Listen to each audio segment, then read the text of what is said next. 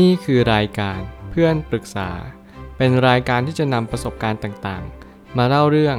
ร้อยเรียงเรื่องราว ให้เกิดประโยชน์แก่ผู้ฟังครับ สวัสดีครับผมแอดมินเพจเพื่อนปรึกษาครับ วันนี้ผมอยากจะมาชวนคุยเรื่อง ถ้าไม่เคยปีนต้นไม้ จะโอ้อวดอย่างไรก็ได้ ข้อความทวิตจากเจมส์เคลียร์ได้เขียนข้อความไว้ว่า บุคคลที่ไม่เคยปีนต้นไม้ จะโอ้อวดว่าไม่เคยตกจากต้นไม้เลยสักครั้งเดียวลุดวิกเคล นี่คือข้อความสั้นๆ ที่ได้ใจความที่สุดที่ผมเคยได้ยินมา แน่นอนว่ามีหลายข้อความมากในโลกใบนี้ แต่ข้อความนี้กำลังบ่งบอกว่า เรากำลังอยู่บนสังคมที่กำลังโอ้อวดในสิ่งที่ไม่เคยทำมากที่สุดเป็นประวัติการ ถ้าเกิดสมมุติเราเห็นโซเชียลมีเดียหรือว่าการที่เราได้เสพสื่อในทุกๆวันเนี่ยเราจะเห็นได้เลยว่าคนหลาย ๆ คนเนี่ยกำลังพูดในสิ่งที่ตัวเองไม่เคยทำกำลังเล่าเรื่องในสิ่งที่ตัวเองไม่เคยเจอ รวมถึงกำลังให้คำปรึกษา ในจุดๆที่เราไม่เข้าใจจริง ๆ ว่ามันคืออะไร ด้วยตัวผมเอง การที่ผมจะมาเป็นที่ปรึกษา อย่างแรกเลยคือผมพยายามสังเกตตัวเองให้มากที่สุด พยายามสวมรองเท้าเดียวกับคนอื่น พยายามสวมแว่นตาเดียวกับคนที่เขามาปรึกษากับผมนั่นคือสิ่งที่สำคัญที่สุดที่ผมได้เลือกทำเพราะมันเป็นสิ่งที่ยากที่สุดที่จะเข้าใจคนคนหนึ่งที่เราไม่เคยเจอเรื่องราวอะไรทั้งนั้น แล้วนั่นคือความเป็นจริงของชีวิตว่า เราควรที่จะเข้าใจซึ่งกันและกัน สิ่งแรกที่เราต้องเข้าใจก็คือ เราควรจะสวมรองเท้าเดียวกันก่อน ไม่อย่างนั้นเราจะไม่รู้ว่าเหตุการณ์เหตุการณ์นั้นเนี่ยมันเจ็บปวดแล้วก็มีความสุขมากน้อยเพียงใด ผมไม่ตั้งคำถามขึ้นมาว่า สิ่งหนึ่งที่เรามักจะขาดการตระหนักรู้ไปอย่างมากมาย ก็คือการเรียนรู้ตามความเป็นจริง คนที่ล้มแล้วลุกคือคนที่สร้างคุณค่าได้จริง แน่นอนก็เปรียบเหมือนการที่เรามักจะคุยโมโอ้อวด ว่าเราปีนต้นไม้เก่งอย่างนั้นอย่างนี้ โดยหารู้ไหมว่าจริง ๆ แล้วเราไม่เคยปีนต้นไม้สักครั้งเดียว การที่เราไม่เคยปีนต้นไม้สักครั้งเดียว เราจะไม่สามารถโอ้อวดได้อย่างเถนตรง จริง ๆ แล้วถ้าเกิดสมมติคนที่ปีนต้นไม้เก่ง เขาย่อมล้มจากต้นไม้ไม่รู้มากี่ครั้งแล้ว นั่นคือความเป็นจริงของชีวิตว่า ทุกคนที่เดินทาง ย่อมเดินทางผิด ย่อมหลงทาง ย่อมเจออุปสรรคขวากหนามมากมาย ใครที่ประสบความสำเร็จหรือใครที่กำลังเจอบางสิ่งที่ง่ายดายเกินกว่าที่มันควรจะเป็น คุณจงระลึกรู้อยู่เสมอว่า คุณอาจจะกำลังเดินมาผิดทาง หรือไม่ก็คุณไม่สามารถเรียนรู้ความสำเร็จได้อย่างแท้จริง วันหนึ่งคุณปีนต้นไม้ได้อย่างไร คุณก็ไม่รู้ คุณลงมาจากต้นไม้อย่างไร คุณก็ไม่รู้ แล้วคุณจะไปสอนคนอื่นได้อย่างไร นั่นคือความหมายแท้จริงของข้อความนี้ ที่ทำให้เราได้เรียนรู้อะไรบางอย่าง ว่าเราจงเรียนรู้ให้มาก สังเกตการให้บ่อยครั้ง นั่นคือหน้าที่ของเราทุกๆ คน ที่เราจะเป็นกูรูเป็นนักปราชญ์แถมยังเป็นปรมาจารย์ในเรื่องเรื่องนั้น แต่ถึงแม้คุณจะไม่ได้เก่งกาจสามารถ กับการปีนต้นไม้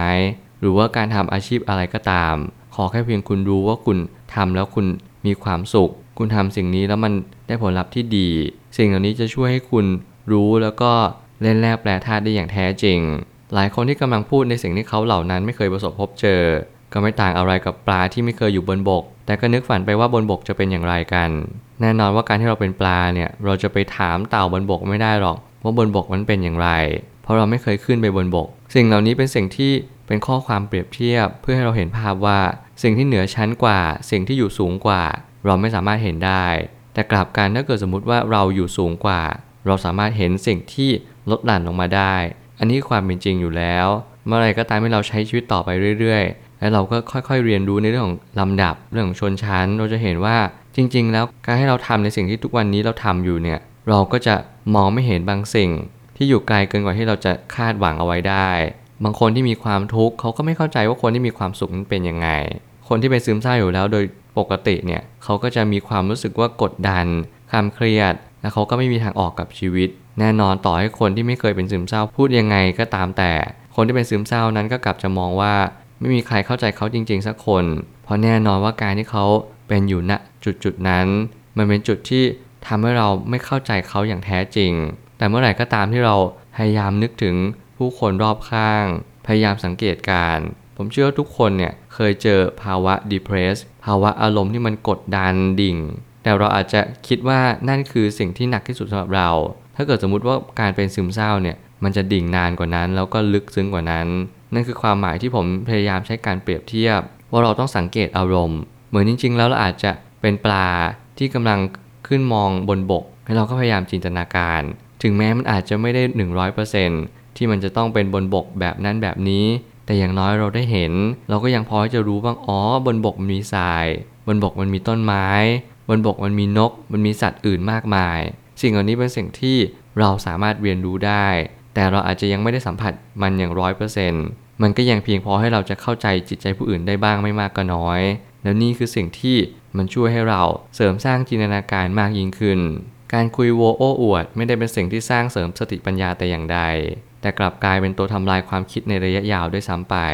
หลายคนยังติดนิสัยความเป็นเด็ก มีขนมแบบใหม่มา มีเกมรุ่นใหม่มา ก็มาคุยโมโอ้อวดกัน ฉันมีนั่น ฉันมีนี่ ฉันมีนู่น สิ่งเหล่านี้เป็นลักษณะนิสัยแบบเด็ก ก็คือการที่เรามีอะไรสักอย่างหนึ่งเราก็อยากจะบอกให้เขารับรู้ อยากให้เขาเข้าใจในสิ่งที่เรามีและเราเป็น แต่ในความเป็นจริงแล้วถ้าเกิดสมมติเราโตมากยิ่งขึ้น เราจะเรียนรู้เรื่องการรับฟังผู้อื่น รวมถึงเราจะเรียนรู้ในเรื่องของการเอาใจเขามาใส่ใจเรามากยิ่งขึ้น และนี่คือทักษะที่ไม่ใช่ผู้ใหญ่ทุกคนจะพึงมี เพราะจริง ๆ แล้วเขาไม่รู้ว่าเขาควรจะเรียนรู้ทักษะอะไร เมื่อเขาเติบโตมากยิ่งขึ้น นั่นคือความหมายว่าเราต้องเรียนรู้ทักษะที่มีประโยชน์ ต่ออนาคตให้มากที่สุด ไม่ว่าการจะเป็นคนจริงทำจริง แล้วก็พูดจริง หรือแม้กระทั่งการที่เราทำอะไรก็ตามแต่ เราควรที่จะมีประสบการณ์แบบนั้นอย่างแท้จริง นั่นคือจะเป็นสิ่งที่ทำให้เราได้มีความสุข แล้วก็สามารถให้คนยอมรับเราได้มากยิ่งขึ้น เรียนรู้กับสิ่งที่เราได้ทดลองเท่านั้น หากเรายังไม่ได้ทดสอบสิ่งใด สิ่งนั้นอาจจะเป็นเพียงแค่สมมติฐานเฉยๆ ยังไม่ได้ยืนยันว่าถูกต้องทั้งหมด ไม่ว่าอะไรก็ตามแต่ คุณจำเป็นต้องเรียนรู้ในเรื่องของการทดลองจริง ๆ นั่นคือไฟนอลและแล้วก็เป็นด่านสุดท้ายที่เราทุกคนต้องผ่าน ถ้าเราเรียนรู้เรื่องทุกข์ ไม่ว่าจะมดกัดหรือยุงกัด มันก็คือความทุกข์ มันคือความเจ็บปวด มันคือความที่เราอยากที่จะให้มันจบไป แต่แน่นอนว่าชีวิตมันมีดีเทลมากกว่านั้น รายละเอียดนั้นมันสำคัญมากกว่าอะไรทั้งหมดทั้งมวล รายละเอียดจะทำให้เรามีความลุ่มลึก มีความเข้าใจ แถมมีการต่อยอดแล้วก็แตกย่อยจากประสบการณ์นั้นๆ ต่อไปอีก บางคนไม่มีทักษะของการมองภาพรวมแบบการเชื่อมโยง คือหมายความว่าเขาไม่เข้าใจว่าสิ่งนี้เกิดขึ้น อีกสิ่งหนึ่งก็จะมีผลเหมือนกัน หรือแม้กระทั่งความรักการงานการเงิน มันเชื่อมโยงกันไม่ได้ สิ่งเหล่านี้เป็นสิ่งที่สำคัญที่สุด ซึ่งจริงๆ ผมก็มีทักษะนี้ยังโดดเด่น ผมจึงอยากจะแนะนำว่า ถ้าเกิดสมมติใครมีเนี่ย คุณจะสามารถใช้ชีวิตได้อย่างดีมากยิ่งขึ้น ไม่ว่าจะเป็นหน้าที่การงานหรือความรัก คุณอาจจะสามารถประสบความสำเร็จได้ดีในระดับหนึ่งเลย เพียงเพราะว่าคุณสามารถเห็นการเชื่อมโยงของบางสิ่ง คุณรู้ว่านกร้องเพราะอะไร คุณรู้ว่าวันนี้กบร้องเพราะอะไร สิ่งเหล่านี้เป็นสิ่งที่ทำให้เราได้สังเกต ให้เราได้เรียนรู้กับสิ่งที่เป็นธรรมชาติมากยิ่งขึ้น พอเรามีความรู้พอเราสังเกตมาก เราก็ย่อมมีความเข้าใจมากตามมา สุดท้ายนี้ทุกคนที่ประสบความสำเร็จล้วนแต่จะต้องเคยล้มเหลวมาด้วยกันทั้งนั้น หากใครไม่เคยล้มเหลว นั่นจะหมายถึงเขายังไม่ได้ลิ้มรสความสำเร็จอย่างแท้จริง เหตุผลนี้สำคัญที่สุด และผมเชื่อว่านี่คือสิ่งที่จะเป็นตัวชี้วัดที่สำคัญ หากเราไม่เคยล้มเหลว เราจะรู้ได้อย่างไรว่า ความผิดพลาดนั้นอยู่ตรงไหน ความสำเร็จนั้นได้มาโดยยาก ถ้าเกิดสมมติมันกลับกลายเป็นว่ามันได้มาโดยง่าย นั่นคือจะเป็นกับดักที่รุนแรงที่สุดและก็ร้ายแรงมากๆ หากถ้าเกิดสมมติความเป็นจริงนั้นเกิดขึ้นมาตามที่ผมได้คิดเอาไว้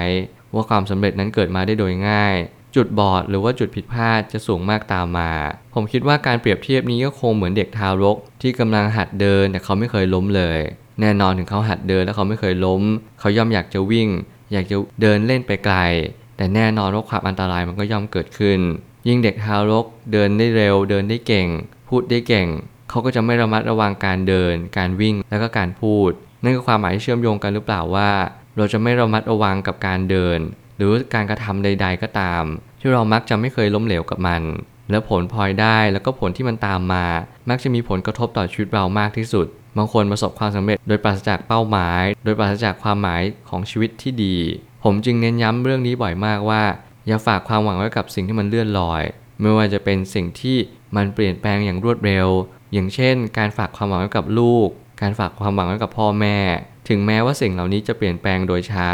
แต่แน่นอนคุณควรจะมีแผน 2 บางคนลูกอาจจะเสียชีวิตก่อนวัยอันควร บางคนพ่อแม่อาจจะจากเราไปก่อน ที่เราจะนึกฝันเอาไว้อีก ทุกอย่างไม่มีอะไรเกิดขึ้นอย่างเถนตรง การเปลี่ยนแปลงย่อมเกิดขึ้นมา เราย่อมเรียนรู้จากสิ่งเหล่านี้ แน่นอนความล้มเหลวเกิดขึ้น เราจงเรียนรู้มันให้เร็ว และจงเรียนรู้ก่อนที่อะไรอะไรจะสายเกินไป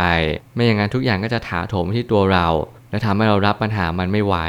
ความล้มเหลวที่เกิดขึ้นแต่เนิ่นๆดีกว่า จงเรียนรู้ที่จะปีนต้นไม้ จงเรียนรู้ที่จะล้มจากต้นไม้ดูบ้างนั่นคือความหมายแท้จริงที่ผมกำลังจะสื่อสาร และอยากให้ทุกคนปีนต้นไม้อย่างเก่งกาจ พื่อให้เราจะไปสอนผู้คนรุ่นหลังต่อไป ผมเชื่อว่าทุกปัญหาย่อมมีทางออกเสมอ ขอบคุณครับ รวมถึงคุณสามารถแชร์ประสบการณ์ ผ่านทาง